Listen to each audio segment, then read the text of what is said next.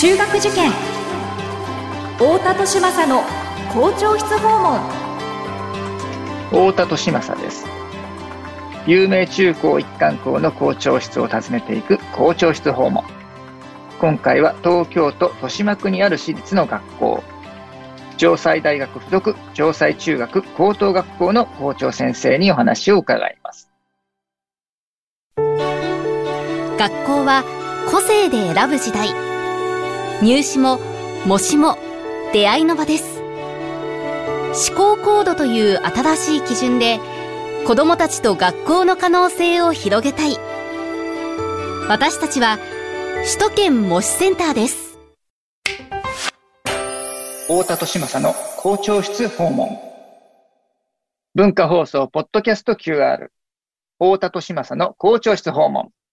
それでは城西大学附属城西中学高等学校の校長上杉宗則先生にお話を伺っていきましょう。上杉先生、よろしくお願いします。どうぞよろしくお願いいたします。えー、まずですね、どういった、えー、ところにある学校なのか教えていただけますか？はい。えー、私どもの学校はですね、池袋から有楽町線、または西武池袋線で一つ下っていただいたところに、要町という駅、または、はい。線で言いますと、椎名町という駅から徒歩7分ぐらいの場所にあります。うん、はい。え非常にあの、静かなあ住宅街の一角に、え本校を位置しておりまして、はい、あの、池袋というふうに皆さんお聞きするとですね、すごく繁華街のイメージを持たれるんですけど、うん、全くそうではなくてですね、静かな住宅街に、えー、位置しておりますね。はい、あの、池袋から歩いても15分、20分ぐらいですか、ね、そうですね。ちょうど、あの、私たちもたまに歩くんですけど、15分ぐらいで、えー、ちょうど。そうですよね。えー中にはだから、候補で来る生徒もパラパラといますんで。でしょうね、きっとね。はい。うん、一駅乗るのもめんどくさい、乗り換えるのもめんどくさいっていう場合には。そうですね。ねえ。ええ、で、あっちの方向に進んでいくと、あの、まあ、あの、駅前はガチャガチャやっぱり池袋はね、している場所が多いですけども、ちょっと離れていくと、それぐらい、あの、あ、こんな住宅街なんだっていう。そうですね。えー、ね、あの、山手通りの方に向かっていくと、ね、急にあの、雰囲気が、街の空気が変わっていきますよね。そんな中に、えー、あると、はい、えー、いうことですね。はい。えー、そういったロケーションにある城西中高さんなんですけれども、えー、学校の雰囲気はどんな雰囲気の学校だというふうに先生お考えですか、はい、あの、非常にですね、一言で言うと穏やかな学校ですね。うん、あの、簡単に申し上げますと、本当にあの、中学生から高校3年生まで、えー、丸い、丸い子が多いっていうんですかね。うん、丸い子。はい。あの、ギスギスして、こう、ツンツンツンツンした子っていうのは本当皆無で、うん、非常におおらかな生徒がうちの一番のセールスポイントになっているような状態ですね。はあはあはあ、あの、常々ですね、あの、えー、人肌のぬくもりが届く距離の教育をしようというふうに先生たちには話をしています。はい。ですごくこう、まあこういう時代になったので皆さんシステムが整えられていてですね、様々なプログラムっていうのはどの学校さんも歌ってらっしゃるんですけど、本校ももう一昨年よりですね、えーうん。体験型を根底に置いた探究活動というのを非常に大事に展開しております。はい。まあ、そんな中でですね、このコロナ禍の中、うん、今の高校3年生、ちょうど昨日が卒業だったんですが、うん、3年生がですね、昨年の2年生の時に修学旅行で、ちょっと西日本の岡山県の方に行きまして、はい。その中でですね、まあ、限界集落のような地域の村おこしに何かできないかというところで、はい。まあ、10月に東京を立ったんですが、その前からずっと事前学習を徹底的にしてです。ね、うんえー、子供たちがいろんな案を現地でプレゼンテーションさせていただいて、はい、そのうちの一つがですね、えー、うん、約1年かかって商品化されまして、ほう。ね、村にあの温泉がないというところに注目したグループの生徒たちが入浴剤を提案したんですね。はい。うん、でまあ、東京に帰ってきてからも約1年間、現地の方たちとオンラインでずっと会議を重ねてですね、ええ。ー、そのお披露目会が今年、昨年のまあ、10月1年ぶりにあの、子供たちが現地に呼ばれまして、ええ。ー、その時はですね、あの、NHK さんの放送も入りましてですね、お非常にあの、大きく取り上げていただいて、あの、子供たちがここで得たものっていうのはやっぱり生の体験から得る行動力なんですね。うんはあ。うん、我々があの授業で何かを施すというよりも自分たちで感じたものをもとに、自ら行動につなげて、そこに住む人々のためにという思いがですね、一つの商品につながったあたりっていうのは、いかにも城西中学高校らしいそうですか。ですね。はい。なるほど。この入浴剤っていうのは、その、先ほどその温泉がないのでっていう話でしたけども、はい、えー、温泉がないので、そのまあ入浴剤を何らかその町の、えー、素材を生かした入浴剤を作って、それを、あのー、温泉の代わりに使って観光資源にしようっていう発想ですか？そうですね。あの、お土産としての販売がメインだったと思うんですが、うん、あなるほど。なるほど。うん、あの、ベンガラの町で有名なんですね。吹屋地区というところなんですけど、あの、はい、いわゆる河原の赤い色ですよね。日本のジャパンレッドと呼ばれるベンガラの色をですね、元にして、はい、まあその色と共通する唐辛子の成分を、いわゆる入浴剤に、えー、入れまして、非常に発汗作用の高いものが完成してですね、子供たちがデザインしたパッケージまで出来上がって、非常に、ああ、そうですね、お年寄りたちから呼ば、あの、喜ばれたというのが、昨年そうですか？それは面白いですね。ねで、これがですね、子供たちと我々その一担当教員たちの手作りでの向こうの人とのやりとりで生まれたものなんですね。うんうん、えー、で、これがやっぱりあの、城西のすごく大きなベースになってるかなと。えー、何かこうありきたりのものに乗っかってしまうのはすごく簡単なんですけど、やっぱり教育効果っていうのはすごく薄れちゃうんですよね。はい。あの、お母さんの手作り弁当と、やっぱり、うん、まあ、その辺で買ったお弁当の違いみたいな、はい、なるほど。ええ。そうですよね。で、はい、あの、毎回毎回こういうふうにね、わかりやすい形で、あのー、成果が出るわけではないんでしょうけれども、ええ、でもその生の触れ合いの中で、えー、自分たちが、あこうしたい、ああしたいっていうふうに、まあ、自発的、主体的に、えー、思えた、えー、ことに対して動いていくことと、何かその、えー、用意されたプログラムの中で、あい、じゃあ次こんなことを考えてみましょう、あんなことやってみましょうっていうのとでは、やっぱり、えー、生徒さんたちが、えー、得るものを、その生徒さんたちの、うん、その細胞に響き方っていうんですかね。なんかそういうものが。おっしゃる通りです。るんですよね。ええー、うん。で、あの、本校今年で105年目を迎えるんですけど、はい。1918年に、ある、運輸会社が母体となって、経営母体となってできた実務学校としてスタートしたんですが、うん、なるほど。開校からわずか6年目にですね、あの、えいわゆる関東大震災、そしてですね、はい、あの、経営母体だった株式会社が手を引くときにですね、うんうん、まあ、東洋のペスタロッチと呼ばれる野口円太郎先生という方がですね、はい。あの、本校の経営を引き取ってくださったというのが、いよいよ城西学園のスタートなんですね。なるほど。でこの方は、あの、対象自由教育の先駆者でして、野口先生は、あの、池袋の西口にあったご自宅の一角にですね、池袋児童の村小学校というのを展開されていて、子供たちには徹底的にその自由を与えて、子供たちが持っている才能を見つけて引き伸ばすっていうスタンスの教育をされていた方なんですね。うん。はい、まあ、明治時代初期以降続いていたその完成の確率的な教育じゃなくて、うん、自然な成長を保障する教育で自発性を尊重したり、自尊心を築くっていうのが、まあ、野口先生のスタイルだったんですけど、なるほど。その、震災以降、野口先生が、まあ、ご自分の夢だったようなんですが、小中一貫校という形で、城西学園として、この地に、えー、スタートを切ったという歴史がありまして、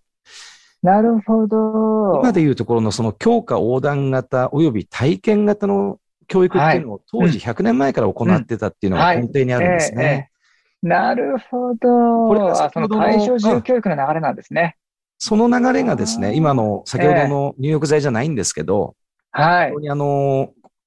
根底には脈々と流れている DNA かなというふうに思っています。ああ、それはすごく説得力がありますね。えー、あの、ちょうどまあ、その歴史の話も伺っていきたいなと思ったんですけれども、まあ、もともと言えばその1918年に創立はされていて、えー、で、その、えー、大震災の後に、えー、野口先生がその学校をまあ引き取る形で、ええ。えー、また改めて、えー、実質的なあの開校を迎え、そこではそのえー、当時の、えー、対象自由教育の流れ、これまあ世界的に起こったその新教育運動ってね、そうですね。あの要するにその産業革命以降に、えー、学校において、えー、まあ、あの、資本の側からして扱いやすい人材を作っていくという、その確実的な教育が、うん、まあこれ日本だけではなくて、はい、えー、世界で行われていて、えー、こういう確一的な学校はどうなんだというあの批判が起きてですね、まあ、世界のいろんなところで、まあ、モンテッソリ教育できたり、シュタイナー教育が生まれたりとかね、そうですね、えー、そういう流れの中で、えー、新教育運動というのがあって、日本でもそれが、えー、対象自由教育という形で、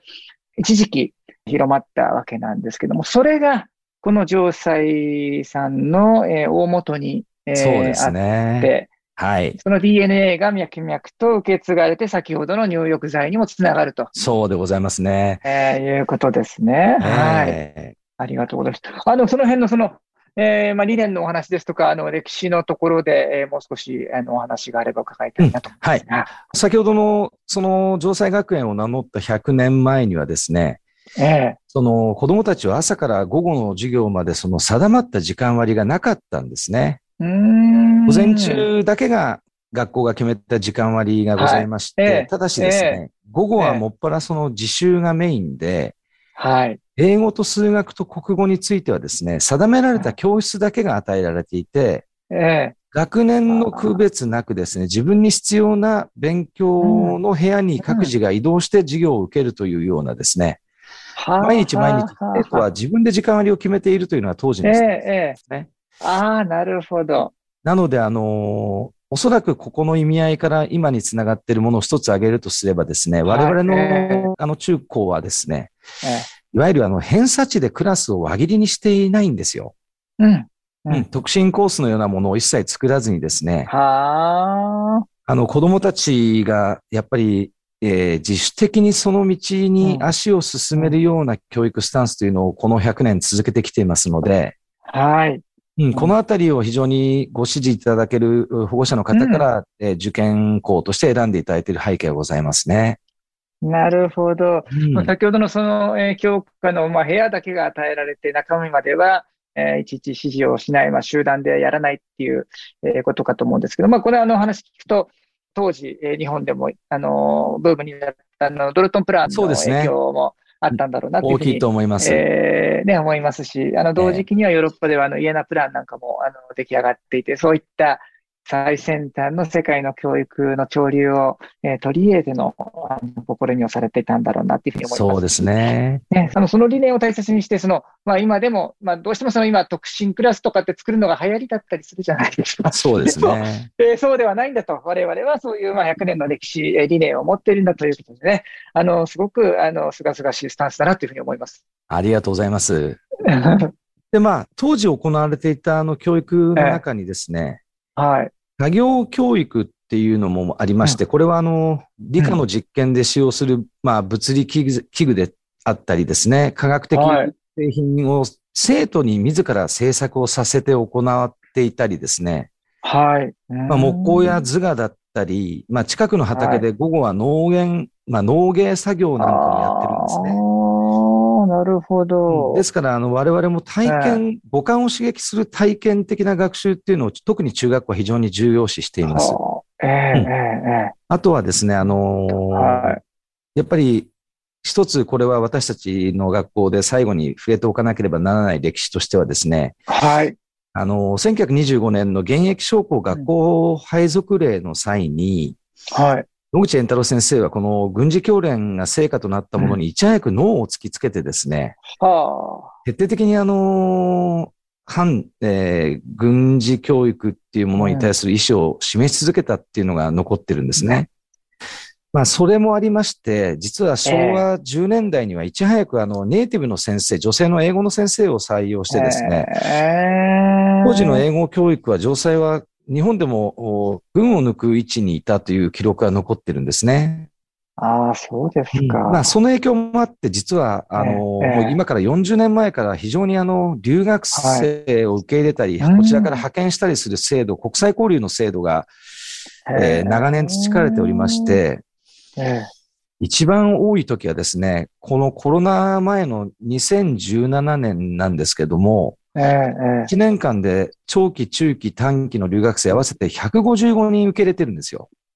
おー、それはまた桁違いですね。ただ、先ほども申しましたように、我々はその特別なコースを一切作らないので、えー、タコさんにあるようなインターナショナルコースのようなものはないんですね。ええ普通クラスのみなので、そこにそれぞれそういう留学生が常に在籍をするという、すごく国際色豊かな学校活動が、まあ、おかげさまで展開できていると。ああ、そうですか。ええあの、これがまあ、ちょっと香港の歴史から来る今の流れかなというふうには思っておりますね。うん、ああ、でもその、ね、この100年の歴史が脈々と受け継がれて今の形があるっていうのは、すごくいいことですね。あのー、ね、この時代に合わせて今作ったんだぞって最先端だぞ、ほらっていうんじゃなくてですね。そうですね。歴史的な必然性の中で、はい。えー、脈々と、うん、えー、そしてそれを、まあ、理念を大事にしながら、その時代、その時代を大切に生きていく。まあ、おのずとその、えー、時代にマッチした教育にはなっていくんだろうと思うんですよね。そうですね。なるほど。あの、先ほどのその作業教育っていうのをお伺いしてたら、もしかしてその、ここはあの、フレネ教育なんかの影響を受けてるのかななんていうふうな、あの、感じも受けましたし、はい、あともう一つちょっとその、まあ、リスナーさんたちのために、あの、補足をしていくと、先ほどその、小中一貫の、えー、学校とえー、いうことを、野口先生が目指していらしたというふうな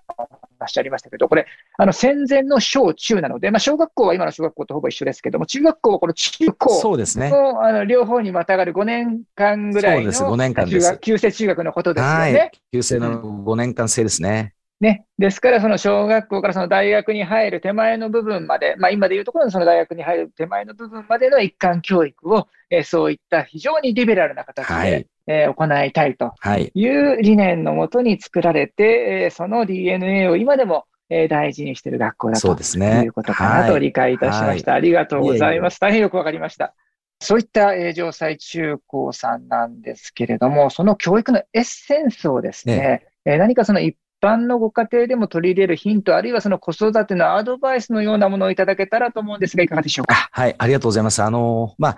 受験をされる予定の保護者の方であったり、まあ、受験を考えていらっしゃらない方だったり、まあ、ただいろんなリスナーさんがいらっしゃるかと思うんですけども、えー、はい、あの早い段階で型にはめてしまうことの危険性というのを私はすごくやっぱり感じています。はい。まあ、ちょっと言葉が荒くなるんですけど、黙っていても育つものは育ちますし、はい。あの、こちらが何をしてもなかなか花が咲かないときは花が咲かないのが教育ですね。で、これはやっぱり私も子供、自分の子供に対しても同じことを考えてるんですけど、ええあの、決して差別や区別ではないんですけど、あの、平等と言いながらもですね、100人いたら100人の生徒に対する接し方っていうのはあってしかりで、あの、叱った方が伸びる生徒、それから、あ叱ってしまうと伸びなくなってしまう生徒、はい、例えばですね、多少の遠回り、寄り道をしてもですね、その子が気づくまでやっぱり待ってあげるっていうスタンスを我々教員だったり大人が持つことの重要性っていうのはすごく、あの地味なように聞こえますけども、大変重要なポイントだろうというふうに思います。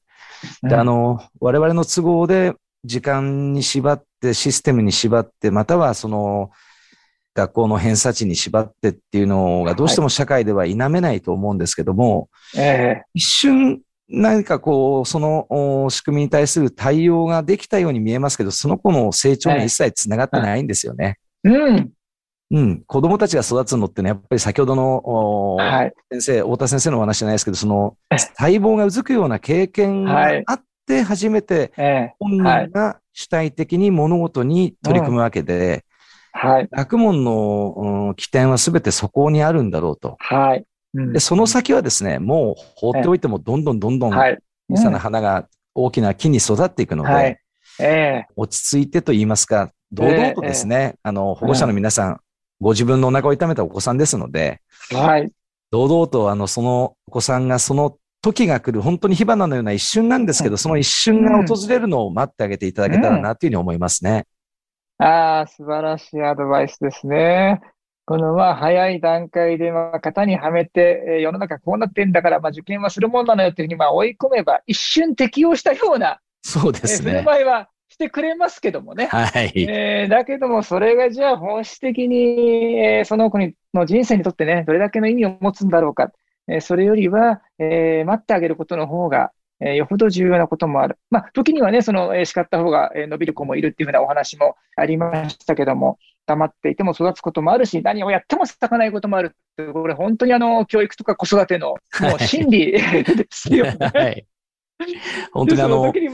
なので、その我々教員がですね、やっぱり、まあ、保護者とは別の角度の血のつながらない、でも一番親しい大人であるべきで、